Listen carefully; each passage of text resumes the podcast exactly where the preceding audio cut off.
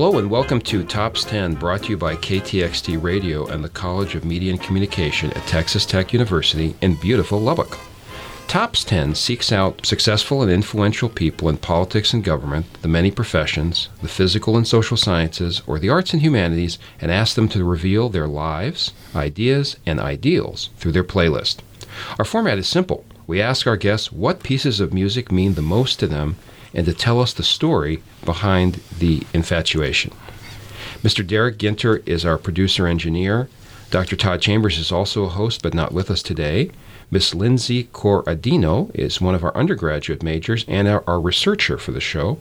And I'm David D. Perlmutter, a professor at and dean of the college, and originator and sometimes host of Tops 10. Today I have with me Dr. Michael Galyean. Michael is Dean of the TTU College of Agriculture and Natural Resources. Does that mean, by the way, you get free meat and, and fruit? That does not mean that I get any of the above. There's all sorts yeah. of rumors about what's going on over there. No, you know? un- unfortunately, none of those rumors are true. And I've, I've walked through your building. It smells perfectly fine as well. That's that, yeah, that's true. Yeah. Occasionally, you get the crude drover kind of smell, but not very often. Okay, so you don't actually keep any cattle in your no, office? No, we, we don't. Or, yeah. yeah. I just just paintings. All right, all right. Yeah. He received his BS in agriculture from New Mexico State University and his MS in animal science and PhD in animal nutrition from Oklahoma State University. He has taught or worked at New Mexico State, West Texas A&M until 1998 when he moved to Texas Tech, where he holds the Thornton Distinguished Chair in Animal Science and the highest faculty rank of Paul Whitfield Horn Professor.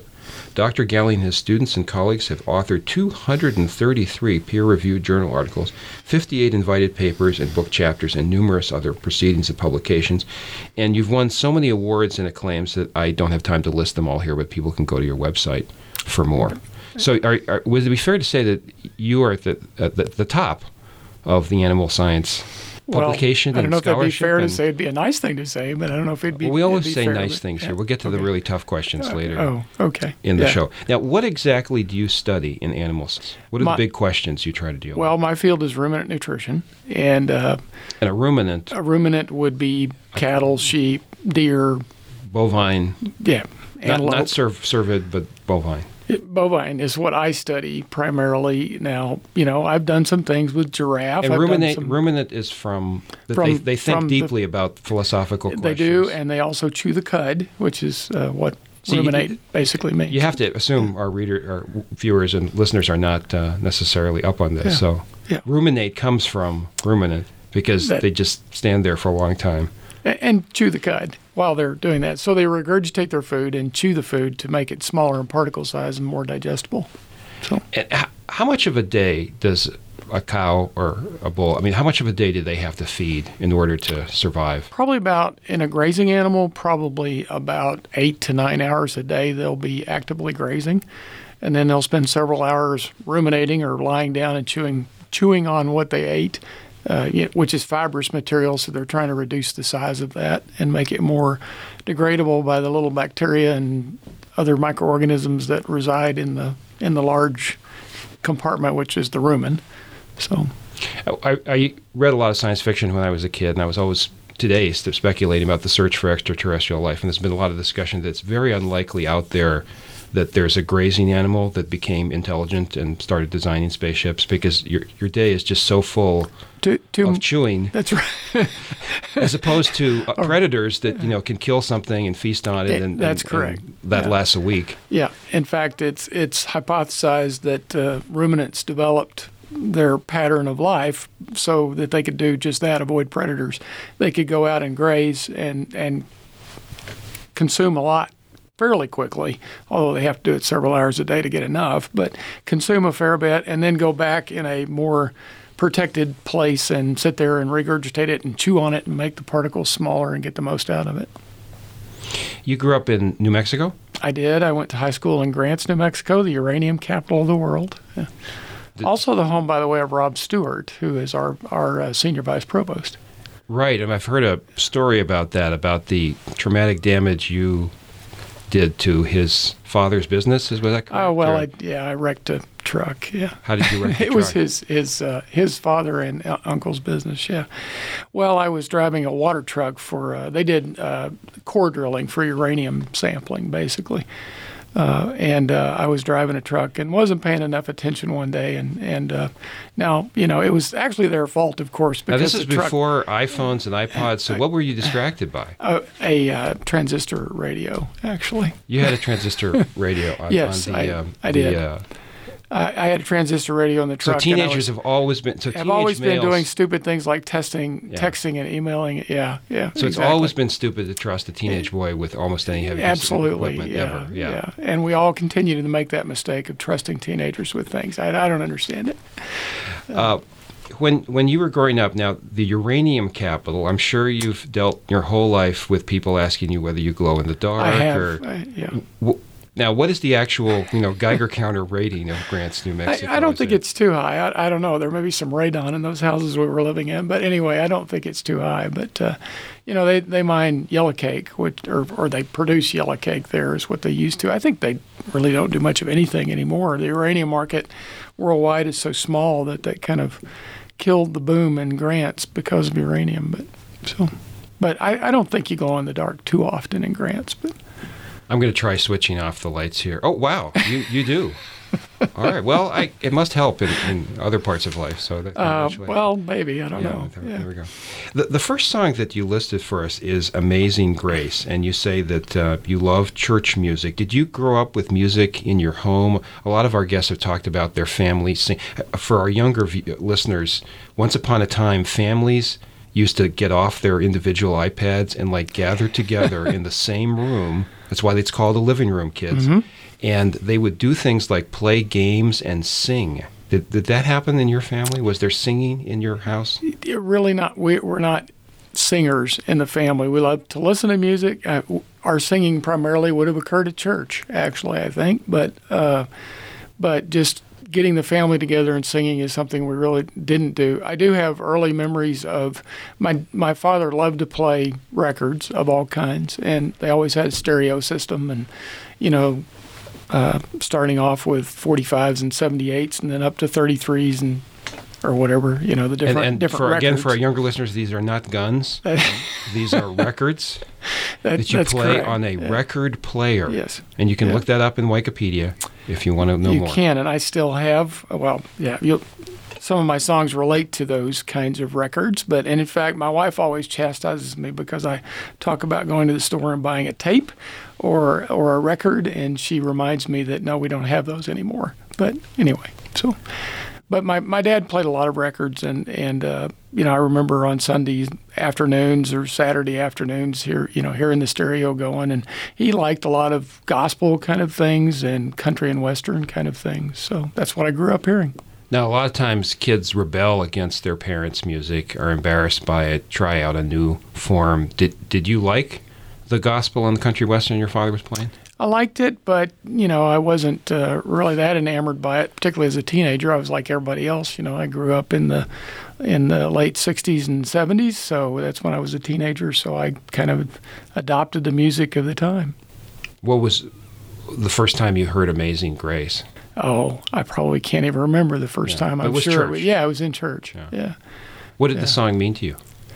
Well, Well, what you were probably you know yeah. eight or I nine mean, or something like at an early Yeah, age, yeah. I don't know that. It, I think it's meant more to me in later years, understanding the story of the of the person who wrote the song, John Newton, uh, who was uh, a guy who kind of lived a pretty wretched life. He talks about himself in the song as being a wretch, but and he really had lived a horrific life in the slave trade and and eventually on a sea voyage where there was near nearly a shipwreck, I guess he uh, uh, pretty much had an epiphany that he needed to change his life and, and did so and and became uh, a clergyman basically and and uh, wrote the song later in life. But it's just a really terrific song about the kind of faith that Christian people have and uh, God's grace. Amazing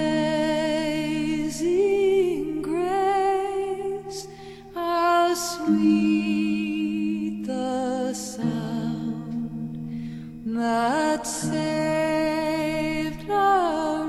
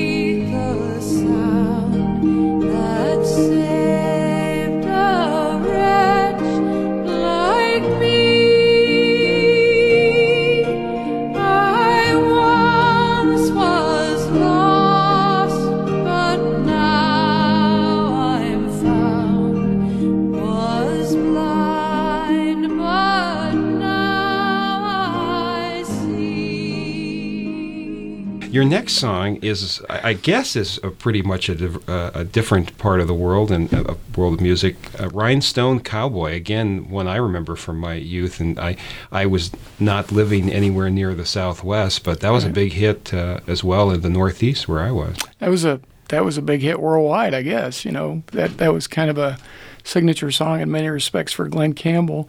Uh, my family's originally from Arkansas. Glen Campbell's from Arkansas, so I had a little bit of a connection there. But but this is a song that really means more to me than anything about my jukebox, which uh, is a 1951 Seeburg Selectomatic. And my dad bought it when I was in high school. I think he bought it for, I can't remember, I think he bought it for $50. He subsequently sold it to a guy for like $75, who gave it back to him a few years later after he had so totally messed it up that it wouldn't work anymore.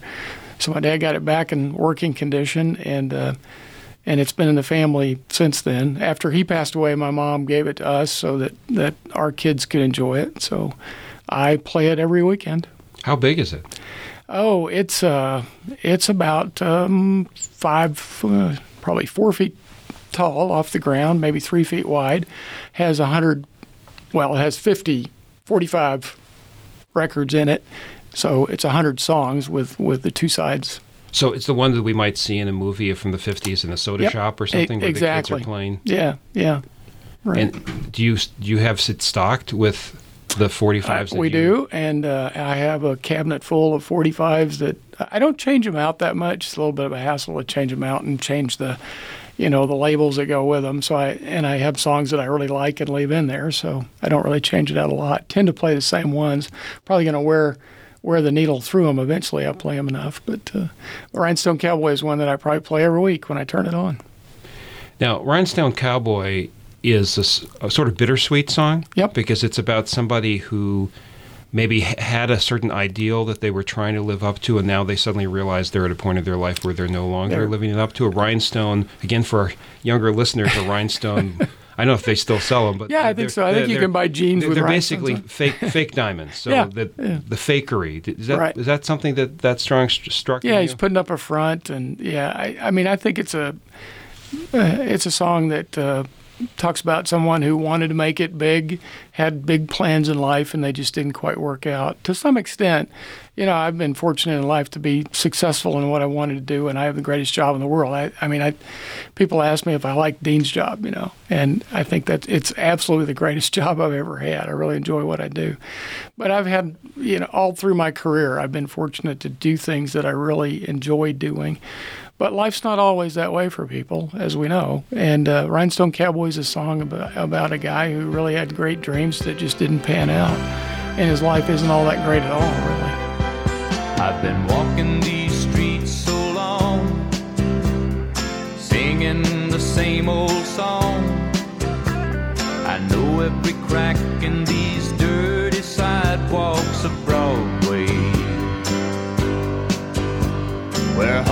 the name of the game, and nice guys get washed away like the snow and the rain. There's been a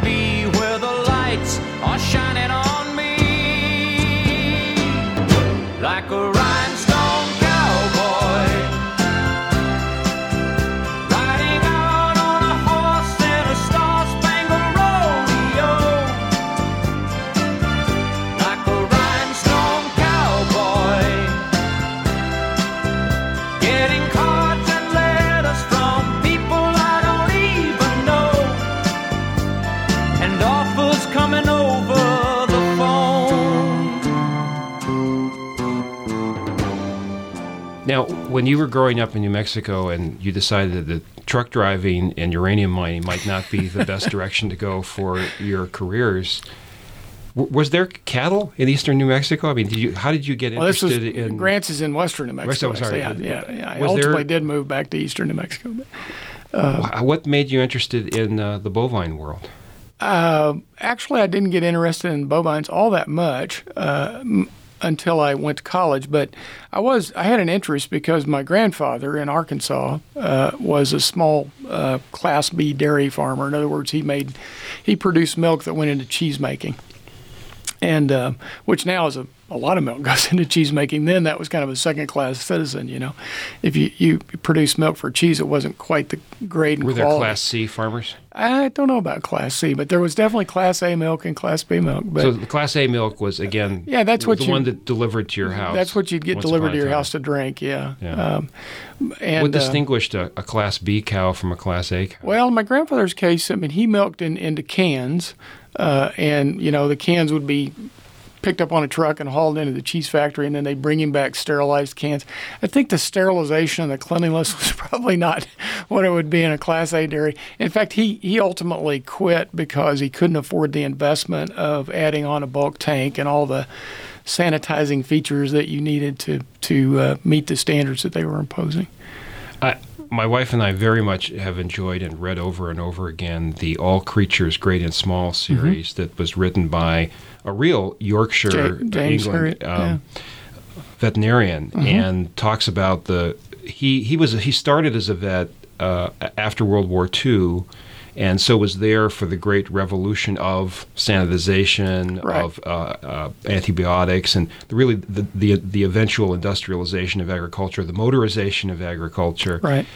Uh, it seemed to me that in Yorkshire, England, in the 40s, was a little bit, but maybe, was maybe a couple of decades behind the United States in terms of technology. I mean, there were farmers that were still using horses to, Yeah, to pull that's true. plows. What was the state of technology when you were growing up of f- uh, dairy farming and and, and, ca- and cattle ranching? probably a bit behind where we are now, but not too far off. I mean, I think what's happened in, in the beef industry and the dairy industry, uh, really in agriculture in general, is we've become much more, uh, things have become larger. Uh, corporate farming is kind of the reality these days. Even family operations are much larger than they used to be. And so because of that, they're more mechanized, they're more, you know, they're they're more technology savvy. Uh, it's just amazing some of the technology that's available across the board in, in farming and livestock operations these days. Well, going back to Rhinestone Cowboy, I, I guess for those of us who consume products of the land, um, we're always worried. And I think this is, you tell me whether this is a myth. My, my sense is that agriculture today is safer for the consumer than ever before. In other words, that, you know, if you were getting fresh milk in the 30s, there was a real possibility you would get bacterial infection that you would get you Right. because you just don't know you know what was in that that can so the regulations and industrialization have been very good for hygiene and, and safety you know when when people are poisoned by spinach today it's like a national news story Right. because you know it's relatively I think you're right. Yeah, it's much safer in terms of, uh, you know, the the negative is that you can because things are much more concentrated now, and a lot of of products from different parts of the country or even world flow through one or two areas. If something goes wrong in that one or two areas, you can have a problem. But we've got enough uh, enough measures in place that that's an incredibly rare experience now, as opposed to what it was 30, 40 years ago. I think you're right. It is overall very much safer, but we also have a much better media now, as you know, and uh, we get the word out a lot sooner, and and uh, it becomes a lot more known when we do have problems with food safety issues, for example. Uh, but the total number is probably significantly less than it was many years ago. what do you think about something like taste you know i mean I, I, there is an impression turkey chicken beef because of industrialization, maybe because of some of the safety procedures, is simply not as good as it was, say, 30 years ago. I, did you ever watch the, the movie The Man Who Shot Liberty Valance? Oh yeah. Yeah. Okay. Yeah, Well, I big thought John you did. Wayne. Yeah. well, there's a scene in there where John Wayne goes into a restaurant at this western town, and he orders steak. Yeah. and I, I, well, the first time I saw that scene, I just laughed and laughed because the steak was a piece of meat that I swear was the size of a manhole cover. Yeah. And- that's what you can still get those in Amarillo at the Big Texan. Yeah, the 72 and if you eat it in an hour, Yeah, it's one of those, you know, 72 ounces. And Right. if you fit, uh, it was gigantic. And of course, they greased the pan with like two big, like, you know, head sized gullops of, of butter. Yeah. You know, and I think he ordered another one to go or something like Yeah, that. Yeah, but this was John Wayne. and it also was massively rounded with fat. I Right. mean, at least half Right. of that steak was fat. I don't think any human would order that at a restaurant, nor, nor would they even serve something No, with that yeah. level of uh, fat. Uh, that's been one evolution of the cow, right? The cow today is very different than the cow. Yeah, we've 50 years selected for uh, we've selected for, and the technology we use has created a much leaner product than we've had in the past. Whether it's beef or or poultry or whatever, the the products are leaner than they were in the past. From a flavor standpoint, yeah, what we do may reduce the flavor compared with an animal that's uh, you know a grass-fed animal is going to have a slightly different flavor probably than one that's fed on grain. In terms of beef, uh, in the poultry industry, uh, free-range chickens. I don't eat chicken very often, so but I'm I'm assuming they may have a slightly different flavor. So there's some trade-offs there probably in terms of what we get. But I think overall we have much leaner products and and uh, potentially therefore healthier products than we've had in the past. What do you eat? I am pretty much just a beef guy. My wife gets irritated with me, so if I'm out of town or at a meeting, you know, where I'm not going to be home for dinner, she'll have fish or chicken or something. But I want to point out that uh, Dean Galyean is. Uh, I'd say you weigh about 350, 400 pounds. No, you, you're you're a quite trim person. So so how do you balance the? I run. You run. Yeah, Okay, so you yeah. run the beef off. I run the beef off. No, actually, I'm not a big. I, I eat. Uh, I eat breakfast. I eat uh, dinner. Don't usually eat lunch, and, and I run. So I, I I work pretty hard to try to stay at about the same weight. Your next song is "Beyond the Sea" by the very famous and incredibly versatile Bobby Darin. Bobby Darin, who yeah. In every genre of music. I Yeah, think. interesting he, guy. He, he, he died unfortunately way too young, but he in his last phase of his career, he was moving into the country and western Mm-hmm. as well. "Beyond the Sea." Do you remember when that first struck you? Uh, that's a jukebox song, and and it was, I guess, a song that uh, either came with the jukebox or because I don't think it was a, it was a type of song that my parents would have liked all that much, but it was in the collection of 45s that came with the jukebox. So, uh, you know, I just happened to play it and liked it the first time I heard it, play it very often when I had the jukebox on. It's that kind of big band, you know, background song and or in the background of the song and Bobby Darin's got a great voice and you know, I there's a there's a group of those songs, Bobby Darin, Dean Martin has some that I really like, Frank Sinatra has some that I really like. I'm not a huge fan of that sound, but but there's a few of those that I really like and this is one of them. Beyond the sea, somewhere waiting for me. My lover stands on golden sands and watches the ships that go sailing somewhere beyond the sea.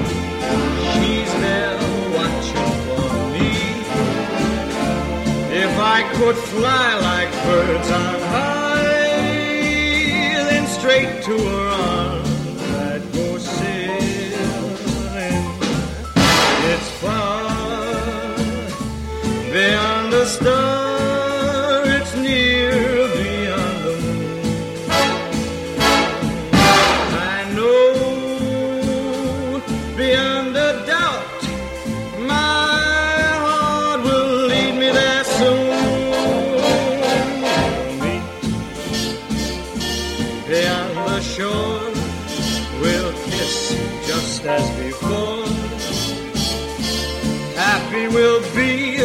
beyond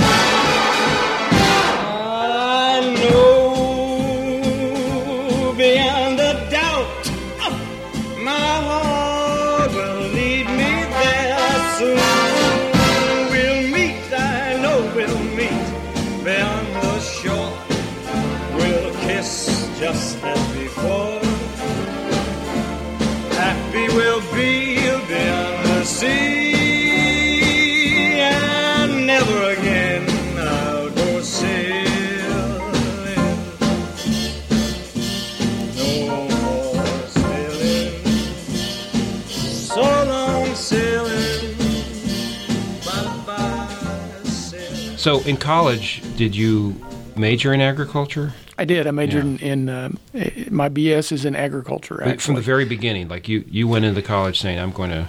Well, actually, I went in to be a veterinarian. I was going to be a veterinarian, and uh, I'm not sure how I made that decision. I liked animals, and, and that seemed like a Now, this was a to do. time where veterinarian meant big animal veterinarian. The, the, the pocket peck trade had not caught on that's- the ways now, where the real money's in cats now, right? So Yeah, well, even then, the real money was probably in small animal practices, but uh, and that's where most of the business was. But yeah, my attraction would have probably been more the large animal side of that. But so I went to uh, I went to New Mexico State University for my bachelor's degree, as you said, and and uh, I started out in pre-veterinary medicine. At that time, you could get in, and you still can now. There was a time you couldn't, but you could get in after three years. You did your pre-professional requirements, and New Mexico had contracts with. Uh, Colorado State and uh, Washington State. They didn't have a vet school of their own, and I actually got admitted after after my uh, junior year to both of those schools. was was a month away from going to Colorado State, and decided to stay at New Mexico State and do graduate school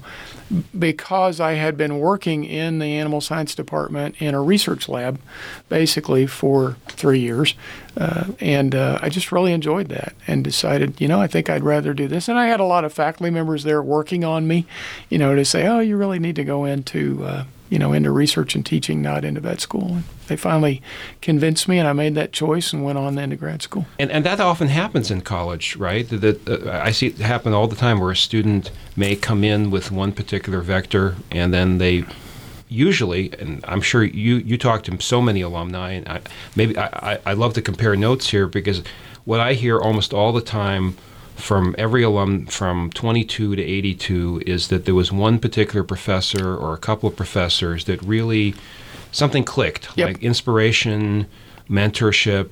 Uh, we often talk about students m- major in professors, not disciplines, you know, Yep. because it's really where they feel most No, inspired. I, I think that's right. I, I have always, you know, you don't, you know that because it's your own experience, right? That that you had people in your life as professors in college who had a big influence on you. But that really gelled for me as dean. And when you talk with alumni in particular, and it's a faculty member or a couple of faculty members that really had a huge influence on their life. And, you know, I've published a lot of journal articles, but I'm prone to tell people lately, you know, I don't think the alumni are out there remembering the last journal article I wrote. They're remembering that person in a classroom who really had a big effect in their life. And uh, I, I think there's a, we should have a lot more admiration for good teachers who have that influence on people's life than we sometimes do. Your next song is Wildfire by Michael Martin Murphey, and a song that's related to Red River, Yeah. another, another famous location. Right. We've talked about maybe the industrialization of, agriculture, but don't most people who who either stay in farming or go or go into other forms of agriculture, don't they still love the outdoors? And isn't that one of the driving forces of being that? Yeah, I, I mean, think I, so. I don't think people say I'll either be a cattle manager or I'll manage an auto plant. I mean, Right. that's, right? Yeah, and usually there's a there's a financial trade-off, you know, associated with that. You might make more money being the auto plant manager, but uh, yeah, I think that uh, that people who uh, have a fondness for agriculture and uh, whether it be the land or animals or whatever, make a conscious decision to to keep that as part of their life when they when they select a career. I mean that that was important to me. It's still important, and uh, you know I, I just love grazing animals, for example. I don't know what it is, but if you've ever, I've done a lot of research with grazing animals, and that's always been uh, some of the best times I can remember in terms of research was out in a pasture working with animals and collecting fecal samples. I know that sounds really exciting, but but uh, it Do was we, fun. do we have a video of that? We can Uh, show, we, or- no, I, I tried to make sure there were no cameras present. No, I, I, I think that's terrific that you are in the field getting data. You know, there's Well, now so not much, these you know. days, but I used to be. Yeah. Yeah. what does Wildfire mean to you? Well, Wildfire is a song that does remind me of, of northern New Mexico, in particular the Red River area. Michael Martin Murphey lived there for a while, and um, he has a great fondness for that part of the world. And uh, he wasn't affiliated with that part of the world when he wrote the song, uh, but it, it was. Uh, I, I like songs, if, if you look at the playlist, I like songs that have piano in them. And uh, it has a great piano intro and whatever you call the thing on the end. And I, I don't know what it is. The first time I heard the song, I liked it. And uh, we go to see Michael Martin Murphey when he's in town. He's usually here every year for a Christmas show at the Cactus. Always sings Wildfire. And uh, it is definitely worth the price of the ticket if you're a Wildfire fan to hear him do that. He's a nice man, by the way. We were, we've been able to meet him, and I have a 45 in my jukebox. Unfortunately, not Wildfire. I haven't been able to find that, but I have one called Cowboy Logic that he did several years ago. That was a successful country song. We were able to get him to sign our 45 of Cowboy. He, he was amused by the fact that we had a 45. So. She comes down from Yellow Mountain On a dark flatland she rides On a pony she named Wildfire whirlwind by her side. On a cold Nebraska night.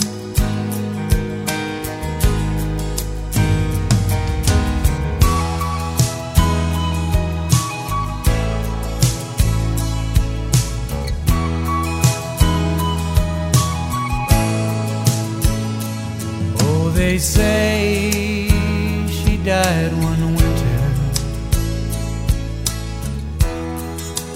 there came a killing frost. And the pony she named Wildfire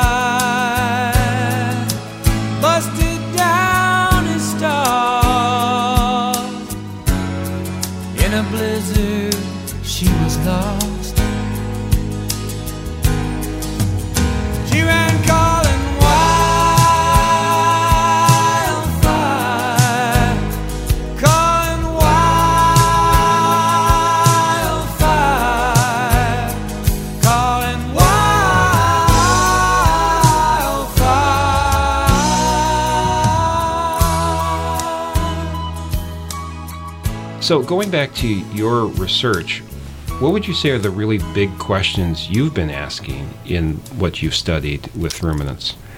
You know, I've been really fortunate to have a lot of variety in what I've done in research. And when I started out at New Mexico State, we had an opportunity to do some things with grazing animals that really hadn't been done before. So we started making some measurements of the digestive physiology of grazing animals, and by that I mean how much they were eating, how much, how fast it was passing through the gastrointestinal tract, how much was being digested, and so on, which people really hadn't done before. And uh, that was kind of neat because we demonstrated that you could actually do it in a 700 acre pasture if you had animals that were that were tame enough, uh, and students that were willing to get out and collect samples all hours of the day and night.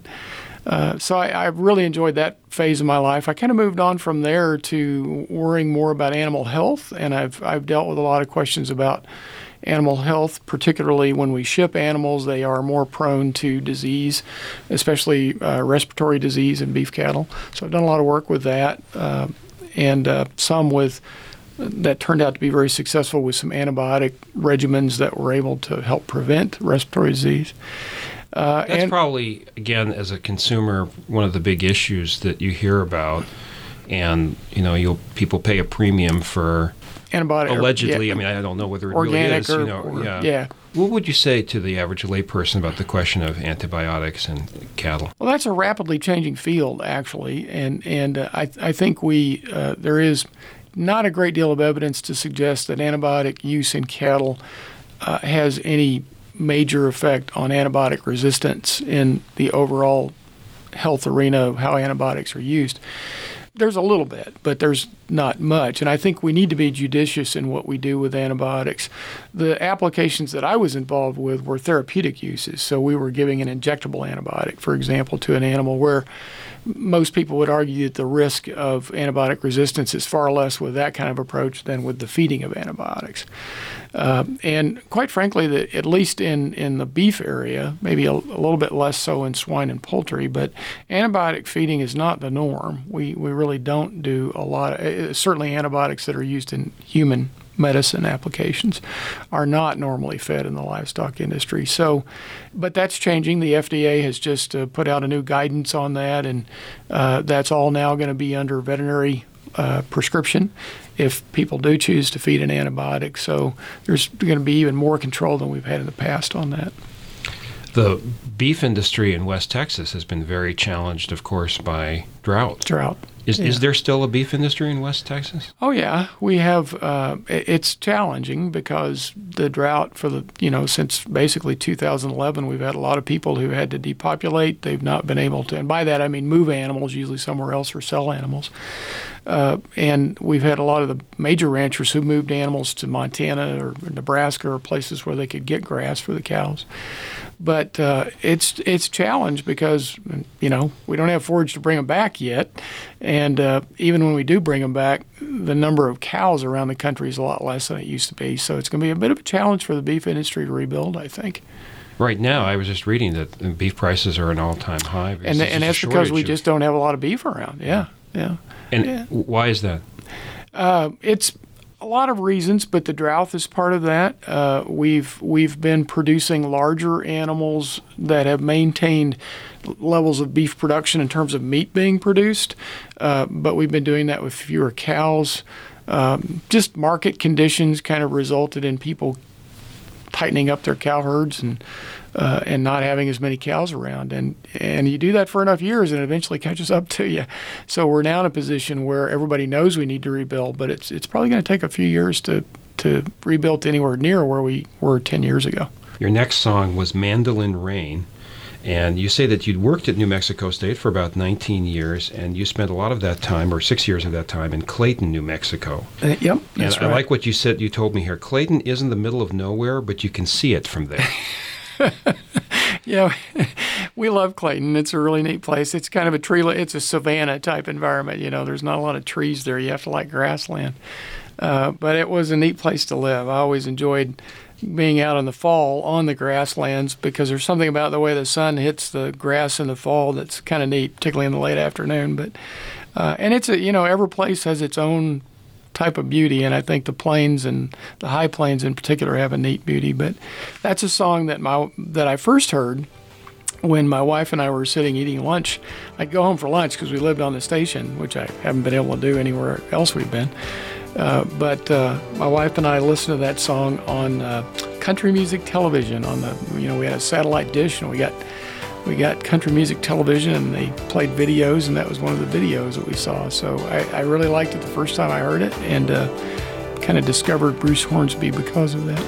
song came and went like the times that we spent hiding out from the rain under the tent. Laughed and she'd smile,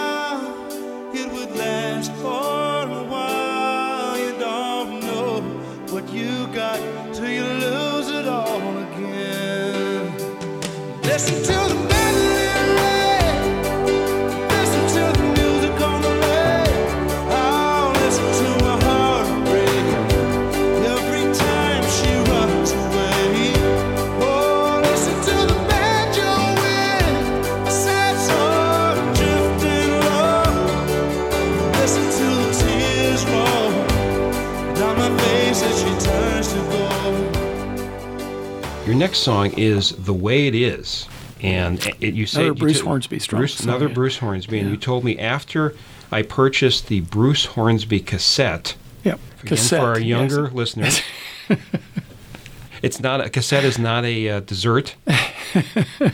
it's another form of listening to music, Yeah. right? Before the and I did buy the CD later on, yes, but uh, because the cassettes, you know, were prone to break uh, if you played them enough. But um, yeah, that I bought that and, and discovered that song, which is, which is actually the title track on the album, uh, and uh, was probably the more famous song. I mean, it was a I don't know where it got to on the Billboard charts, but pretty high up.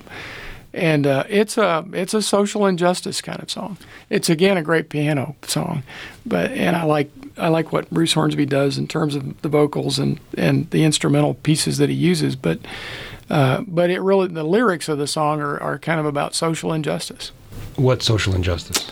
It, well, in this case, discrimination because of, of race in particular. Yeah. Yeah, this is the first song that I, I guess, a little bit Amazing Grace that, that had a political message of any kind that Right. you listened to. Did you go through a phase when you listen to political songs? Nah, not really. You know, like everybody in the 70s, everything was political in the Vietnam era, but and there were a lot of political songs, whether we knew they were or not, I guess. But uh, uh, but no, I really wasn't into that necessarily. I've uh, I certainly have strong feelings about discrimination and particularly racial discrimination, but uh, and uh, so I, I support the message that Bruce Hornsby had in the song, but.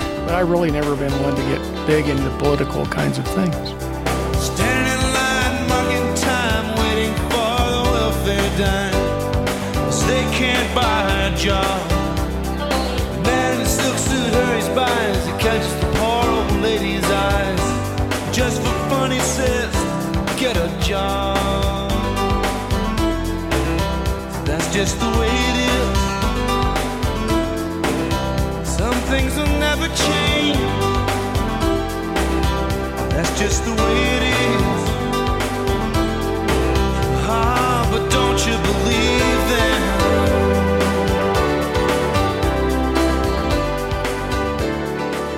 Now we also have the next one, which I, I, I haven't I have never actually th- thought about what my ten are yet. But uh, "Wreck of the Edmund Fitzgerald," once again, one of those songs that every Would probably single- not be there, right?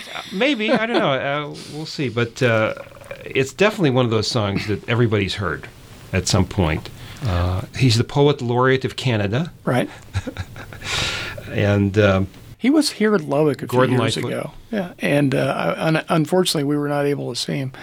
But I would have liked to have done that. I think uh, Gordon Lightfoot is. I like a lot of Gordon Lightfoot songs, but this one in particular, I really like. It's it's a it's an odd song, and I just like the story behind the song. yeah. And I was thinking of Edmund Fitzgerald because, um, of course, we just had a very tragic uh, ship catastrophe, Right. And the captain has been arrested. Yeah. and apparently under South Korean law will be prosecuted because of many Yeah, certain things he's alleged to do. Uh, the Edmund Fitzgerald, of course, the captain went down Went with down, the ship, and yeah. when I when I've listened to this song probably about twenty times, I was I was often thinking, not in any way to parallel the captain of a ship and the dean in in dangerous situations, but you know there is this sense like, my God, you're responsible for everything. And there must have been that moment there. Try not to think about realized that very often. you know, the, the, everything in the building to some extent, uh, or everything on the ship, uh, in some way connects to a decision that you either have made or will will have to make. And a great lesson is that catastrophes can come along that may sink that ship. So yeah, it, that's a little bit of a frightening thought. I try not to lay awake too often at night thinking about those kind of things. The wind in the wild made a tattletale sound and a wave broke over the river. And every man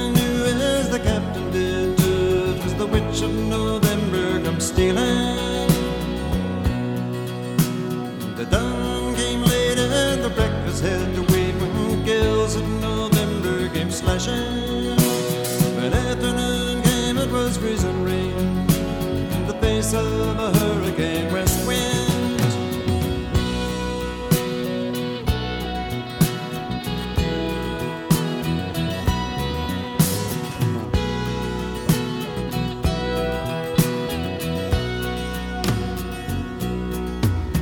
When supper time came, the old cook came on deck saying, Fellas, it's too rough to feed. At 7 p.m. a main hatchway gave in. He said, fellas, it's been good to know you. The captain wired in, he had water coming in, and the big ship and crew was in peril. And later that night, when his lights went out of sight, in the wreck of the Edmund Fitzgerald.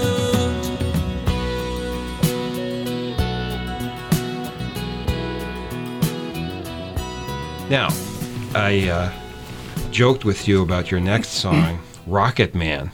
Now, of course, now coming from New Mexico, right? Yeah, There's, there's local connections. Uh, Uh, yeah, There. uh, very much so. I used to drive across the White Sands Missile Range all the time. Sometimes you'd get stopped because they were firing rockets. Did you hear this song while you were there the first time or later? No, actually, uh, we were we were. I think the first time I heard it was when we were vacationing. Uh, now this goes back a bit because it was on an eight track the first time I heard it, uh, eight track, and um, it was my brother-in-law's tape. I'm sure we'd gone to northern New Mexico in the Pecos Wilderness area, and we were coming back, and I think this is the first time I heard the song. You know, this is one of those songs that. That uh, anytime it comes on, I'll stop and sit there and listen to it. I just really like. I like Elton John in general, a lot of his music, uh, but this is a song that I particularly like. I can't tell you exactly why. I just really like it. She packed my bags last night, pre-flight. Zero hour, 9 a.m. And I'm gonna be high as a kite by then.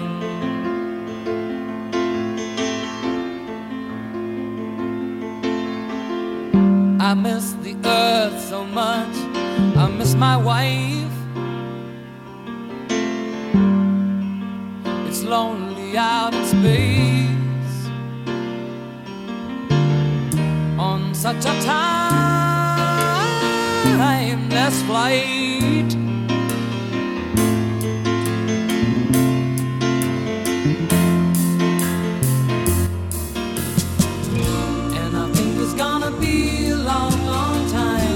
Touchdown brings me round again to find I'm not the man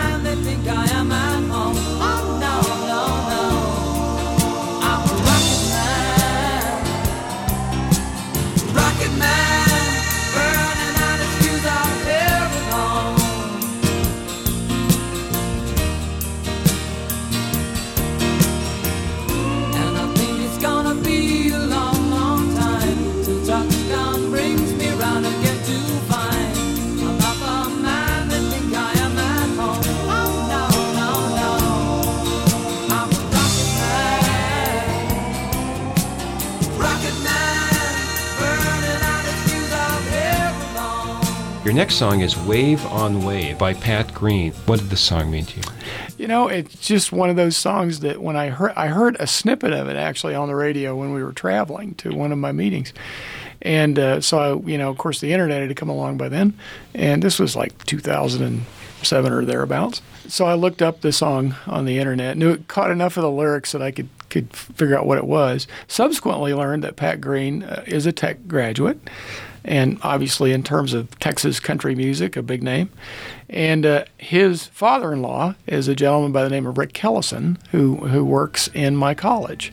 Uh, didn't learn that until much later. In fact, when I became dean, I learned that about Rick, that Pat Green is his son in law. But uh, and it, you know, it's just one of those songs that I, I just really like the the sound of the song. I think more than anything else. While upon my got no direction. We're all playing the same game. We're all looking for redemption. Just afraid to say the name. So caught up now in pretending. What we're seeking is the truth. I'm just looking for a happy ending. All I'm looking for is you.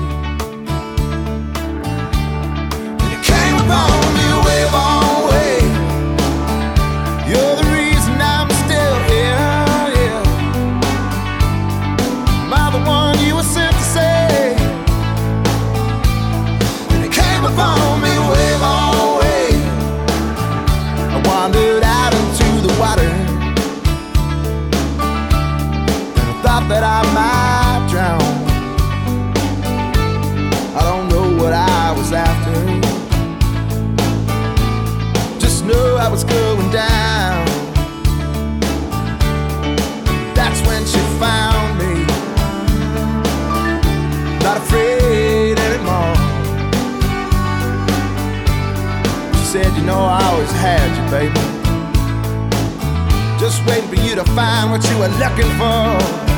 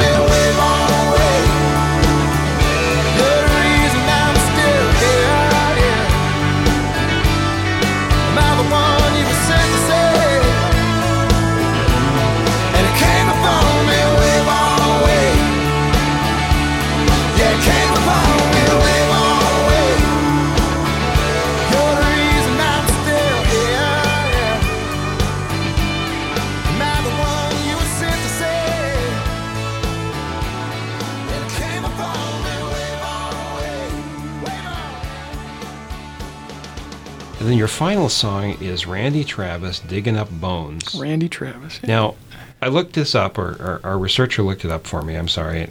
Digging Up Bones is a song written by Paul Overstreet, Al Gore, and Nat Stuckey. Now, is that I don't. That's not the. That's not Al Gore. Some other guy. No, he was too busy inventing the internet at yeah? that time. Well, yeah. I was just thinking if, Yeah. if your if your name is Alvin or Albert Gore, you know, you probably Yeah. should go with like Albert or yeah, Alvin or something something, so different than Al Gore. Yeah. You know, Right. congratulate the wrong person there. yeah. Digging Up Bones by Randy Travis. And there's, there's a line in here that you uh, quoted to me I'm digging up bones, I'm digging up bones, exhuming things that's better left alone. Right. Yeah. Which, uh, you know, as I think I said to you, I bet you and I both have been in meetings where we've done exactly that. We have dug up stuff we should have left covered.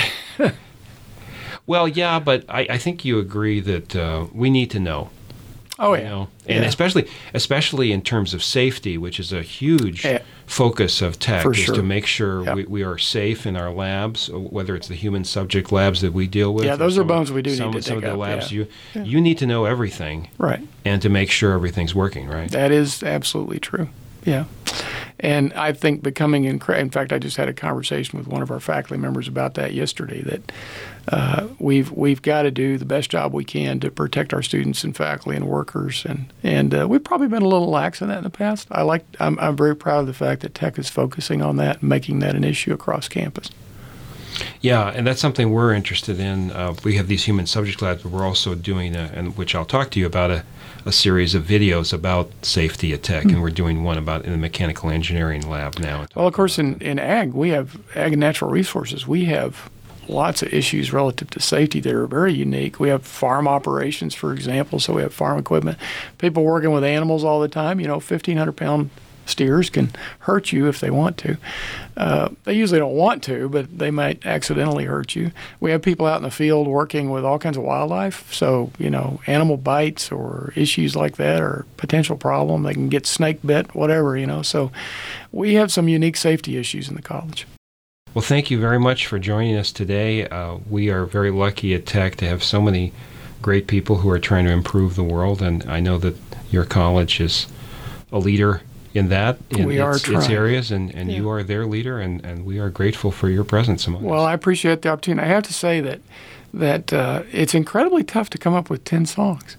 You know, I- I'm sure everybody tells you that, but uh, particularly when I got down to that 10th one, it's like, oh, no, I want to do here? You know, for, first of all, there's way too many options. And then, you, you know, you also ask us to think about songs that had an effect on our life. So uh, that's, uh, that's a challenge. Thank you. Appreciate you giving me the opportunity. Last night I dug your picture out from our old dresser drawer. I set it on the table and I talked to it till four. I read some old love letters right up till the break of dawn. Yeah, I've been sitting alone, digging up bones. Then I went through the jewelry and I found our wedding rings. I put mine on my finger and I gave yours a fling. Across this lonely bedroom of our recent broken home. Yeah, tonight I'm sitting alone, digging up bones. I'm digging up bones. I'm digging up bones. Exhuming things that's better left alone. But I'm resurrecting memories of a love that's dead and gone. Yeah, tonight I'm sitting alone, digging up bones. And I went through the closet and I found some things in there. Like that pretty negligee that I bought you to wear. And I recall how good you looked each time you had it on. Yet tonight I'm sitting alone, digging up bones. I'm digging up bones. I'm digging up bones. Exhuming things that's better left alone.